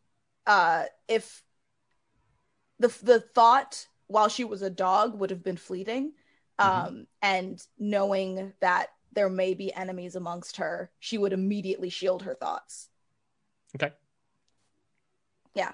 Um so at this point still thinking of that um will walk up to Agnis and um she'll just go um Mistress Crownsilver I think that with everything that we've uh, found here and I know that Sarah Lee has found a lot of uh, good notes or, or or what have you I think that we should probably retire to a more private place. And she kind of looks over at the the monk dude Mhm. um, uh, brother Yulong. brother yeah. Yulong, bro- brother yeah. Oolong T. Um, uh, and she says, I, I think it would be best if we retire to a more private setting to um, discuss our our findings. Certainly, if if you don't mind waiting just one moment, Absolutely. Sarah Lee, could you take a look at this bookshelf?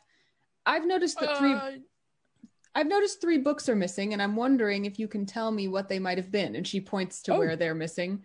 Oh yes. Oh, very well spotted, Baroness. Um. Oh yes. Well, I can see here. Uh, War Wizard Panem has a very uh, excellent collection and very solid system. If I were to guess, I, I can't know for certain. uh, I don't know the titles of the books, but based on the way that they have categorized their books and the systems here, mm, yes, it's planar in nature. I suspect something related to summoning um, planar forces, um, perhaps the Feywild. Uh, it seems to be connected to subjects around that matter. I suspect. Hmm. Interesting. Um, I I take the paper with me that I was reading. I just try to not make a big deal out of it and see if anyone notices. And then I just say, "Lead the way, Magister Azara." Um, Azara will also kindly turn to Willow Song and say, Mhm. "Dear Willow Song, would you mind uh, running to fetch Tarkhal and Marcel, seeing as you and him have such?" And she kind of winks, like a, a close relationship. Would you mind uh, having them meet us back at our at our lodgings? Nice. Sure. Yeah. Uh, Willow Song is just like, oh yes, of course, but uh, at the inn uh, where you're staying. Yes, that would be lovely. Thank you. Of course, yes. Uh, did I hope that you found something? And she just kind of Azara goes, smiles. You know, investigation is always such a such a lengthy process. Nothing yet, but always keeping our hearts and minds open and just smiles at her. She just smiles back and is just like, oh, well, I hope that it can help your friend. And then she just makes her way to leave. Yep. Uh Azara will kind of walk out with Agnes and uh with Alyssa Mm-hmm. and and make sure that they are are far from the range of where and and Sarah Lee's coming with us too, but very mm-hmm. very very far away. Like they're going in opposite directions at this point. Sure. Yeah, Yeah. you can. Yeah, you can wait and see which way she goes, and then go Yeah. the other other way. Yeah. Yeah, want to make sure that like because the end the inn is not in the way of the dungeons. Right? No, no, no, yeah, yeah, The yeah, scepter is in the in a Right. part of the city. The inn is you're going to have to go out and go down main roads and down streets. Like Yeah. it's yeah, like Just want to make sure uh, that very you know far far we're- away. we're not being followed or any of that good stuff. I mean, you can. Uh, I've got your passive perception written down. I will let you know if you see. gotcha. Um, well, I think once we've left the building and I know that she's still in the building, um, Mm-hmm. I'd like to send a message to Agnis Mhm. and say, we may be compromised. We can only trust each other right now.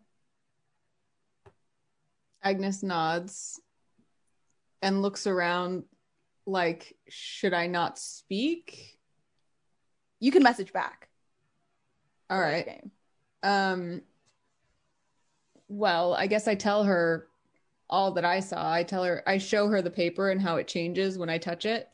Yeah, it changes when Azara touches it as well. Um, Mhm. but the second when even when if you hand it to Alyssa, it changes back to just the magical thesis boring text. Uh, same with Sarah Lee. If Sarah Lee holds it, it just looks like normal magical thesis text.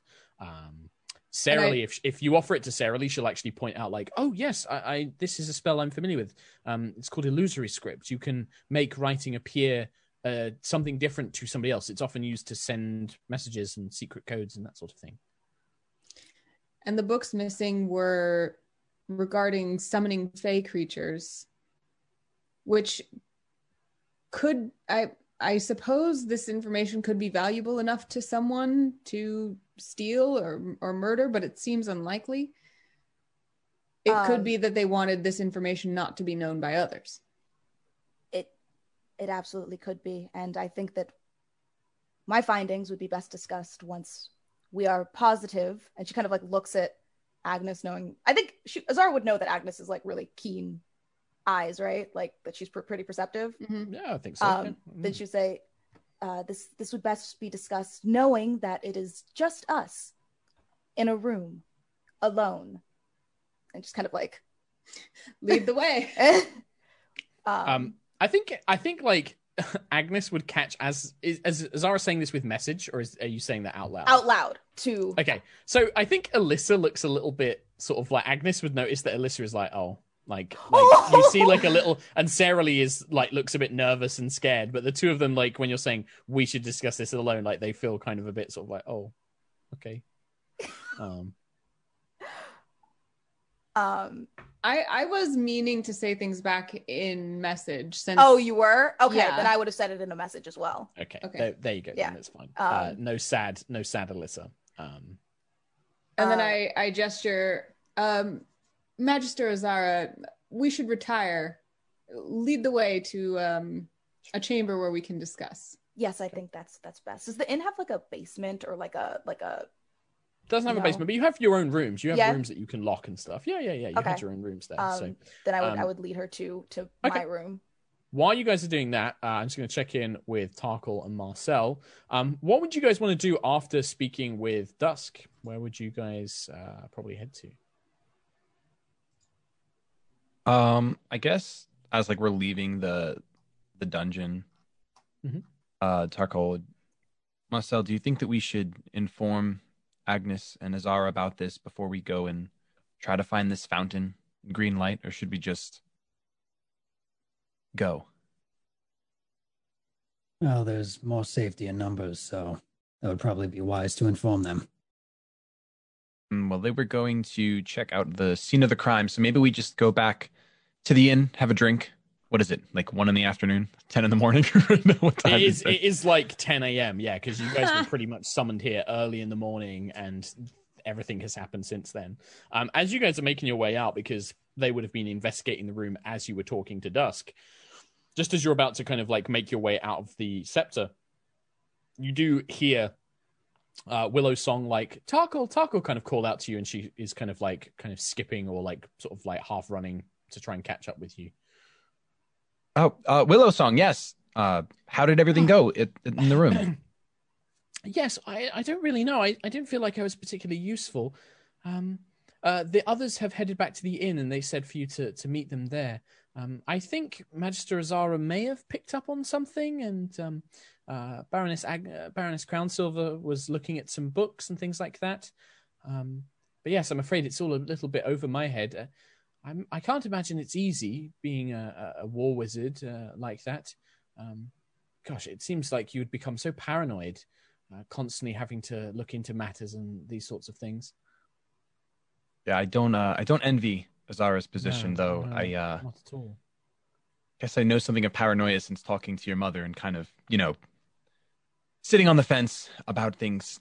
Speaking of which, is there any chance you could ask her if she could help with this situation? Dusk is very important to me, and I don't want to see him go down for course, something yes. he didn't do. I, I'll need to communicate with her. Um, I'll need to head to a garden or somewhere like that, somewhere with nature.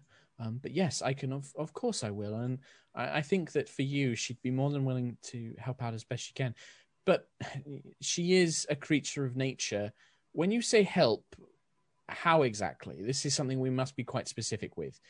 She could probably help Dusk escape if that's what you're looking for or do you wish to try and help track down Davian or uh, I think the number one priority right now is proving Dusk's innocence. Him escaping while he is a suspect is only going to make him more suspect. yes So- yes well i will i can ask her to try and help if i think that davian must be involved somehow Hmm. uh, the way that he was speaking of of you all and and i don't know i just i have the feeling that he's involved in all this somehow i could ask her to try and find him or uh, perhaps help locate something that might help us That would be good. Um, just make sure she finds him alive. Uh, obviously, we know your mother tends course. could go overboard. So Yes, she needs to be guided in that way. But yes, of course I will. Um, I would. Would you like me to do that now, or come back to the inn with? I I think You? if I think the sooner this and he, when she says that with you and he kind of like does like a little hmm. Hmm. But we do Yeah. I, I do have to catch up with Azara and Agnis. Uh, Marcel and I do. So I think if you do this now, maybe we could make time later to talk. That would be nice. And she kind of just smiles uh, at you and says, um, "Well, I'll go and speak with them now. Uh, give give my love to Agnis and and and Azara, and uh, I hope that whatever they found um, is is useful in, in solving all of this." Um, and then she just like awkwardly goes to leave, basically. Go find a patch of wood somewhere. Just to talk yeah, to she's Mom. basically going to go to like a local park and be like, "Hey, mom, please help." um, yeah, it's basically Sitting on a patch of to do. grass somewhere. Uh, okay, so with that, yeah, you guys make your way back to the inn. Uh, Marcel, yep, definitely overhears it, but I can't imagine Marcel would have anything to interject with. But please tell me if that's a wrong assumption, Nate. He's interested. Okay, This is uh was I don't know, he he was more like just absorbing like, hey, can we go to the woods and talk to this this thing? This this being? He's like, oh, I guess we're just we're just talking about this then. All right. Uh, yes. Um, I guess, and Tarkhal, as we're walking back to the inn, I think Tarkhal would just like fill Marcel in on like woman, dreams, talk to me, sprite, um, and uh, that I'm kind of like trying to swoo my way into this phase, like life, not Willow Song specifically, but her mom. That I think that her power could be useful, and I think that her mindset that the gluttony and the greed that plagues Eveningstar and the rest of Cormyr is prevalent and should be addressed. Sounds interesting. Uh, yes, it's happening all kind of oddly. Obviously, there's a lot of other things going on, um, but uh, just I guess keep an eye out for me. I feel like sometimes it's hard to see your own blind spots. So, if anything's ever amiss, just I trust you, Marcel. Fair enough. And then I guess we'll just head back to the inn. cool. You guys make your way back, uh, and you find Agnes and Azara waiting for you uh, there, along with a uh, very confused, tired-looking Aaron, uh, who just doesn't really know what to do with himself. Uh, it looks like he's probably tried to get things like some of your clothes cleaned and do Dusk's jobs but he hasn't done them very well. Um, You know, the one of the tunics has shrunk, uh, and so like uh, you know, one of the shoes is all dirty because he dropped it on his way back or something like that. Like he's just like, oh, he's like, I think I've got dinner ready, and he's just trying to sort it all out, but he's a bit useless. He's Um, trying. He's trying his best. Um, Um, I just want to ask. I think Sure. that before the boys got back, Azara Yeah. would have wanted to have a small conversation with Agnis. Go for it. Um, go for it. Okay. Uh, I just guess that once they get back to the inn, Azara Mhm. will like rush Agnis into a room and uh, ask, "Can can you just be sure that there's no one outside the window, outside the door, that you don't perceive that we're being listened to?" I give the room and every opening a, a thorough sweep. I'm just trying to think of timelines on stuff. Yeah, I mean, um, you sweep around, make a perception check for me, I guess. But yeah. Oh, it's gonna be good because it's always good, and it's a net twenty on top Oh, of that. Um, just for fun, I want to tell Sure. you that that makes it a let's see, perception. That means it's a twenty-seven. 27 you very make a very quick check. You check the hallways you check outside the windows even just kind of like trying to get a sense of if there's anything invisible or unnatural about the room. You it, it feels safe. You feel that you can confidently talk here and no one will overhear it. Um, you don't get a sense of anything spying on you or listening in. Great. uh Agnis, you've asked me to call you Agnis, if you don't mind addressing you informally here. Um, now, as my time as a as a dog, which was quite an experience, uh, I picked up some interesting scents. Um, I didn't find dusk at all. He, there was not a, a hint of them there, but we're not surprised. Uh, I obviously smelled Panem. This is his home. I smelled whatever strange smoke or poison was used to harm his lungs and was eating away at his desk, which I made note to go back and see if I can get a sample of later. Um, and I did smell something interesting. I smelled a gentle perfume, and I've smelled it before. That's a huge lead. Who is it? Now, I'm not saying that she has anything to do with this. This could just be a horrible coincidence. But I did, I don't know if you noticed my slight veering as as a dog sniffing towards the doorway. I smelled it on Willow's Song. Now, whether this is just a scent that she has, a specific perfume, a someone she hung out with, uh, possibly the the man on her arm from earlier. Uh, what was his name? uh, davian cormaeril Dave Davian was quite close to her. It wasn't a strong scent. Um, I couldn't tell if this was something she was wearing or rubbed off on her, but she has either had contact with our perpetrator or is said perpetrator, and we know barely anything of of this Willow song at this well, point. if she is our ally, then she certainly will submit to a zone of truth spell and tell us everything she knows.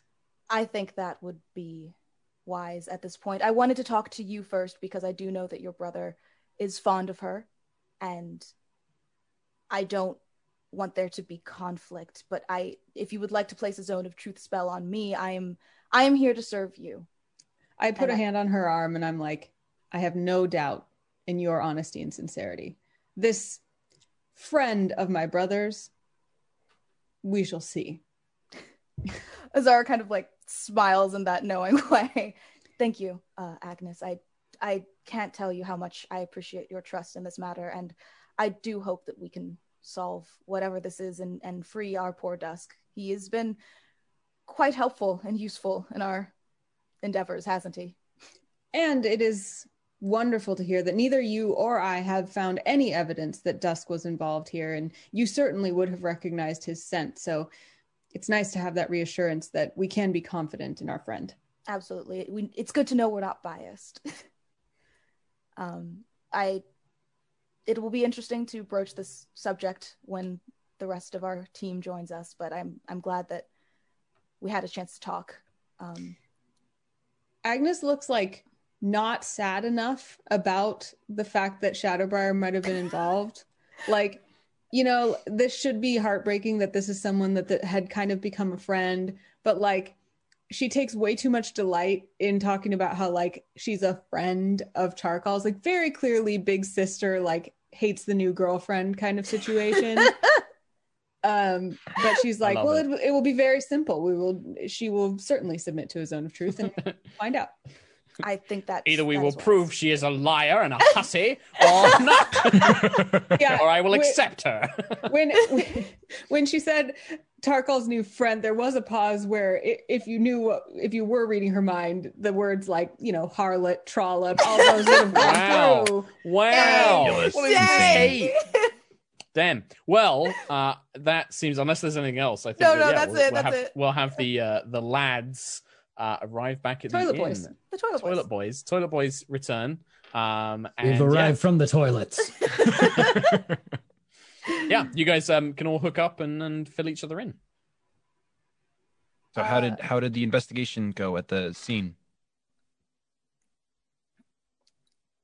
It was interesting. Um, we've definitely found a lot of evidence pointing towards anyone other than Dusk. Um, That's a we- relief. We have found also a parchment left behind by Panem that only reacts seemingly so far to to Agnis and myself. So Panem seemed to have known that this was sensitive uh, matters that he was dealing with and wanted to keep it hidden from the general public, the royalty, the rest of the war wizards. He only trusted us. Uh, there, there's a small matter that we we must uh, attend to, but first I'd like to know what you all found out from Dusk.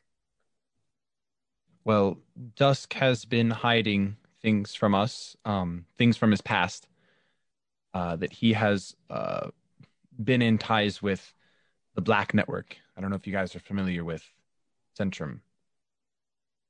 Awkwardly stares at DM for confirmation whether they're familiar with Zentarim. Yeah, are we? Uh, Are we? I would say you can both make history checks. Um, 17. okay. 20. 20 so I, very much uh, i think like uh, tarkhal agnis you um, you have definitely heard of the black network they are kind of known throughout toril and faerun um, some people call them you know like no they're just merchants and traders like all the rumors about them aren't true and then there's a lot of people like no no no they're smugglers and thieves and they do dodgy black market stuff uh, you know there's a lot of talk about them um, it's very unusual for them to probably like it probably be very strange for the, the idea of them to act in Cormyr, um, to be active here because it's kind of very against their, you know, Cormyr is a very lawful, good kind of place in general. So the Zentarim might struggle a bit here, but yeah, you've definitely heard of them and you know the sort of thing they're up to. Azara, you would know it more from the kind of court days and serving a thing of like, of course the Zentarim work here. Right. Of course they're involved with the nobles and the courts. Um, a lot of the nobility will use them to do get jobs done and to you know make things happen and hire mercenaries.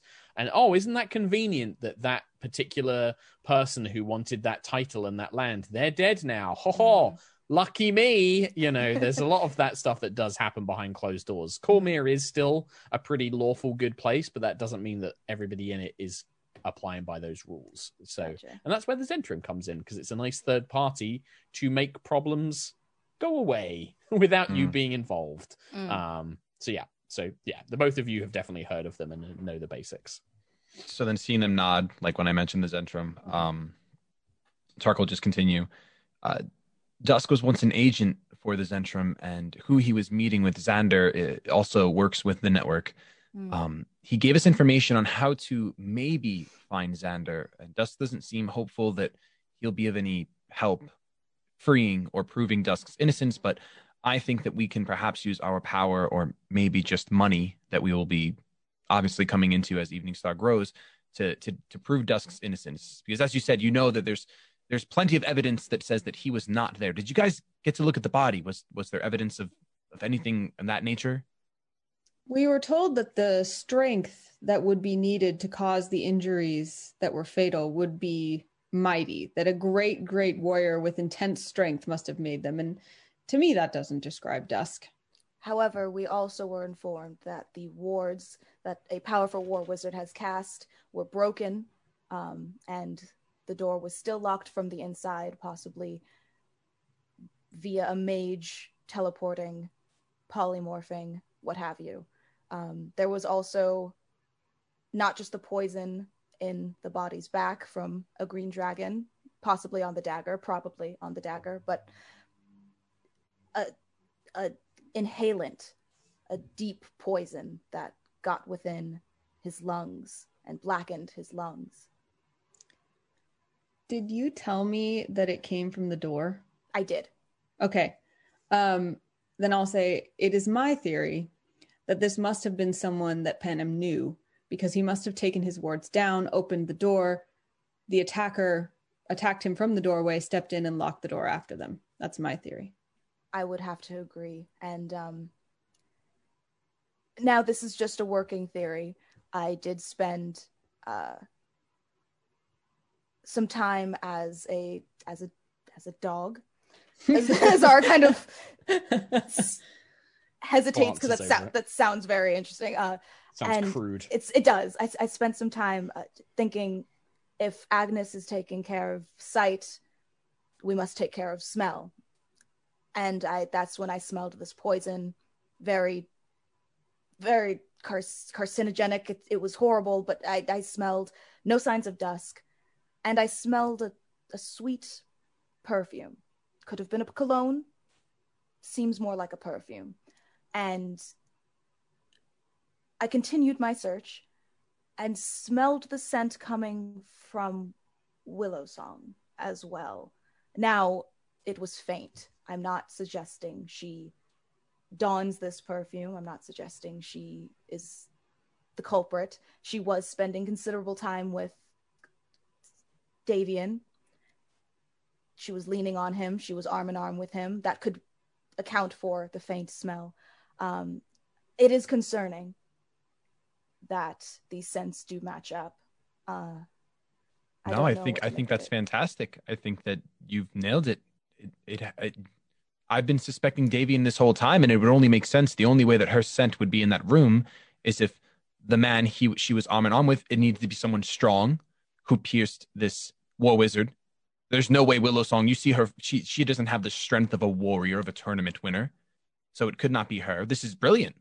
She may not have the strength on the outside, but she is half Fey, as you've told us, which means that she does have an unworldly strength about her.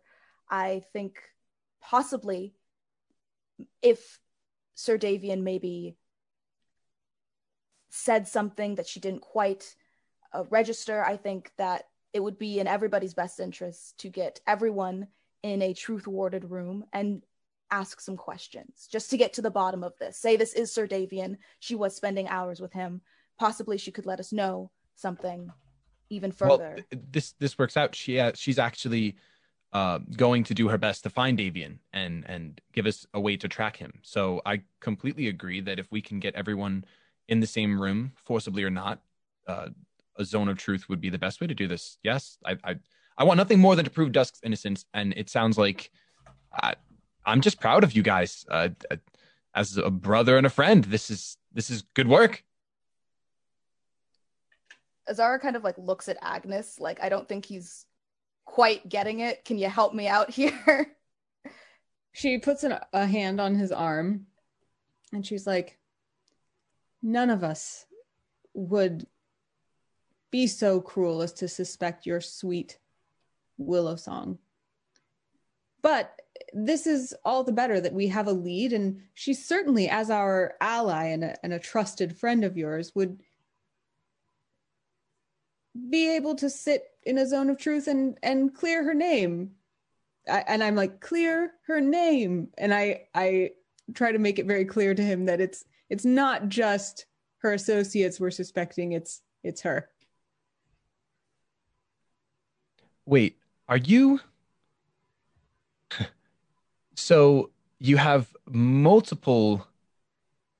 And Tarkhal kind of like. He's like reflecting on the other moments at which he has expressed his thoughts and been met with um, stark uh, brick walls, let's call them. So he stops and he says, "No, yes, um, of course, yes. I'm, I'm, sh- I understand. Her scent was there, so of course she must be a suspect uh, in this case, despite the uh, counter evidence that exists. And I think it's fine that she sits in a zone of truth. I think she'll think it's fine uh, as soon as she's done tracking Davian down for us. Uh, but in the meantime, perhaps we should also do some searching of our own and focus on on gaining more information to free Dusk. Uh, maybe we can track down this Xander. He gave us information to find a fountain. And uh, uh, Marcel, do you remember that riddle? the coins and the beggar. Oh, I was thinking about something else. I don't blame you. It was, it was lengthy, and I, I, I I'll have to recollect. Um, yes, but as, as she, I told her to meet us back at the inn. So when she comes back, we can wait for her, and we can, you can truth her, spell her all you want, and hopefully she'll have answers on finding Davian then. Uh, I also um, want to fill them in on the stuff I found about the weapon that Panem had been researching. So that this weapon could have connections to Cormyrian nobility, and we think that that might be also related to Cormaeril, and just fill them in on all of that, and that the books on summoning a creature from the Feywild were gone, which could mean that they wanted to summon something, or it could mean they didn't want other people to know how to summon something. Either one. Um, and then I just I fill them in on all that, and then I say, but certainly, if you think the best next step is to search for this Xavier, then we should do that. Xander, Xander. Z- um, Xander. you said the weapon has noble ties, Mm-hmm. and It may. We don't know for sure, but Well- Panem suspected that it might be one of these ancient elven weapons that were given to Cormyrian nobility. Well, that checks out because when that, I guess I would say, possessed person slammed the dagger down, they did belt something about the original nobility and uh, places, land being returned to original owners and whatever nonsense it was. Once again, points more to Davian. So uh, plus one for you, Agnis. I think that's fantastic. and um, and then Azar will chime in and say, "And, dear Tarkhal, the books that were missing were on the Feywild, and everything has so far been connected to the Feywild. These could be complete coincidences. I, don't just think, it's a coincidence. Davian was lugging around Willow Song, who is half Fey, and maybe he's seeking some way to control the Fey. I, it- I think Willow Song just seems like a pawn in this. Um, we'll find Man, out when doesn't we do. Tarkhal, doesn't Azara just sound paranoid? I'm not disputing that, Sir Crownsilver. I also would like to make sure that your affections are not clouding your judgment. Tarkhal kind of just like does like one of those um the memes where you blink two or three times. yeah. Uh, Marcel is is Marcel just kind of watching all of this and sort of mulling it over? Is there anything uh, Marcel's thinking or wanting to do? he's he's definitely just kind of absorbing there's there's conflict between team members over over Girls. circumstances that he's not really all too sure about nor really Sure. applies to him too much for him to take too much interest Mhm. but he's trying to care Yeah, he's trying. I think um, Trying. I think you know Marcel, real Marcel. t-shirt. I'm I'm trying to care. He senses. I think. I think your brother senses that, and uh, you kind of get like a pleasing, like, "Oh, I, I'm proud of you, brother. You're trying." Kind Aw. of vibe from the sword. Um, you know, no words, but just the emotions of like, yeah, "I'm, I'm proud of you. You're, you're doing your best." Um, i'm gonna So- he like chimes in he's like with with accusations going around and who is suspicious of what i'm i'm picking up on some hostility among us stop Azara will come out and say, I genuinely have no feeling toward any suspect. I just would like to see Dusk, who we've known since the inception of our Eveningstar stay, has been nothing but kind to us. So I would like to make sure that we are doing everything in his best interest and not our personal interests, because that is what I was trained to do, and that is what I will do until the day I die. Great there you go. Marcel has spoken.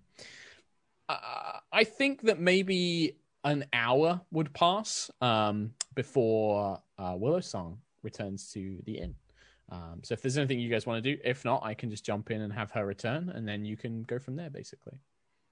Unless Tarkhal wanted to go look for Xander now. No, I was fi- I was fine with uh I was fine with waiting. Waiting. Yeah. Okay. Uh, so an hour passes. Uh, Aaron gets you some food and some drink. Uh, manages to kind of like pull it together. He brings a dinner up for you all, um, and then goes to eat by himself uh, in his little room uh, whilst you guys are attending to things.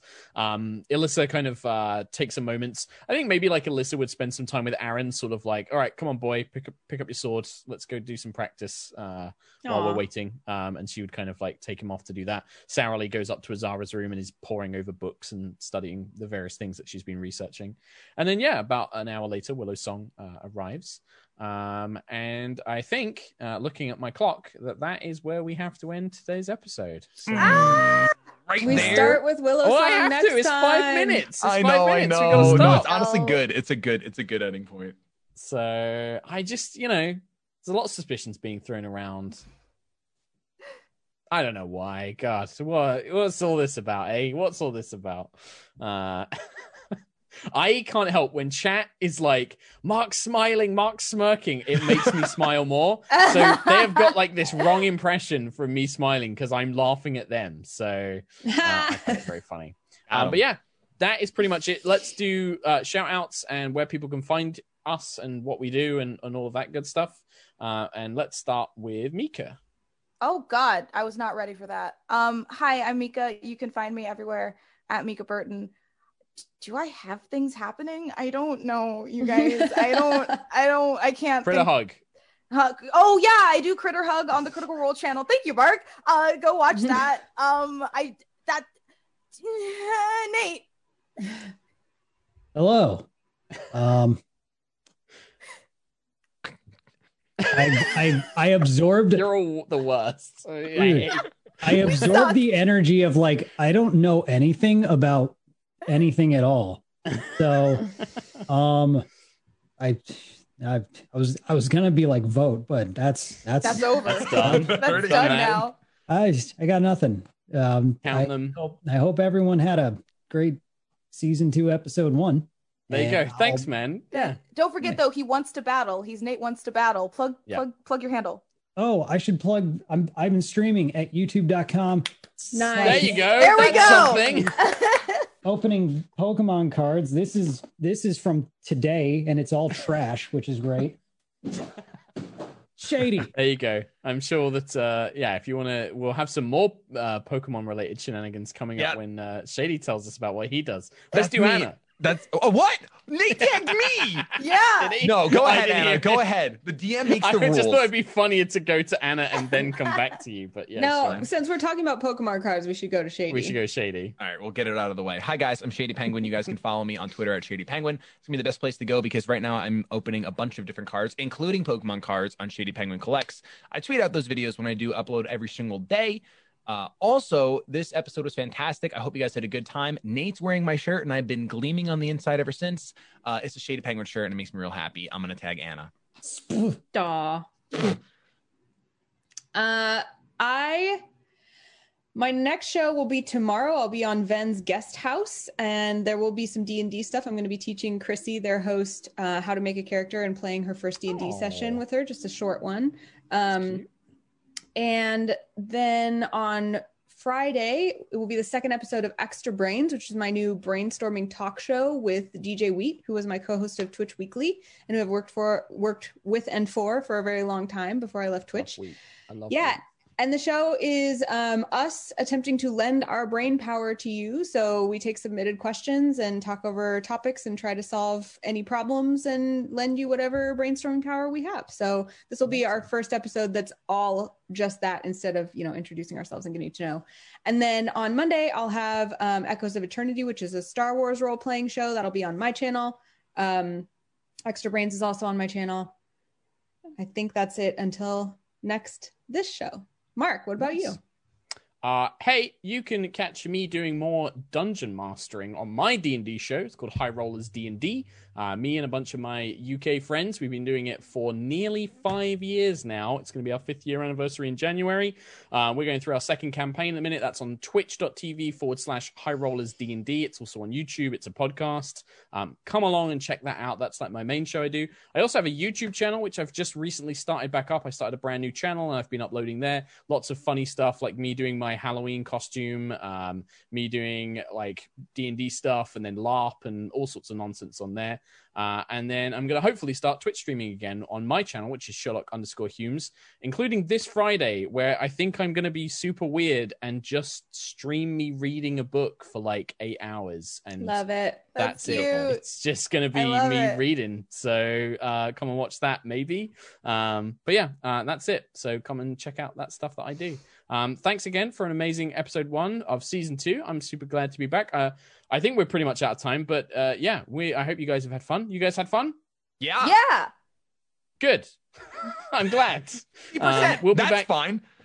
Yeah, we'll be back next week, um, and then we'll see where all of these accusations and the mysteries and the suspicion goes. I'm sure that there's a great explanation for everything. I'm sure. I'm sure. That was so fun to have like a mystery who done it episode. Thank you, Mark. I was just happy Yeah. to have stumped the DM for like five seconds. That was Dude, dope. yeah, I did the Bloodhound thing. That was a total uh, galaxy brain. I was like, yeah, You ah, that's a thing. that. Shit. So yeah, uh, we will see how that all progresses next next week for more Knights of Eveningstar. Take care, everybody. We love Cowabunga, you. Bye bye. bras. Cowabunga, dudes.